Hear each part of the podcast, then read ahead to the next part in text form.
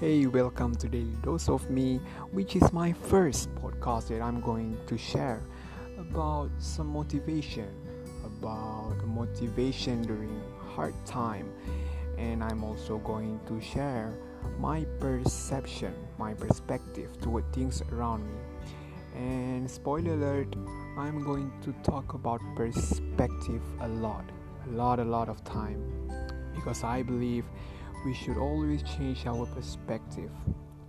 As one quote that I remember, uh, you say that if you change the way you look at things, the things you look at change.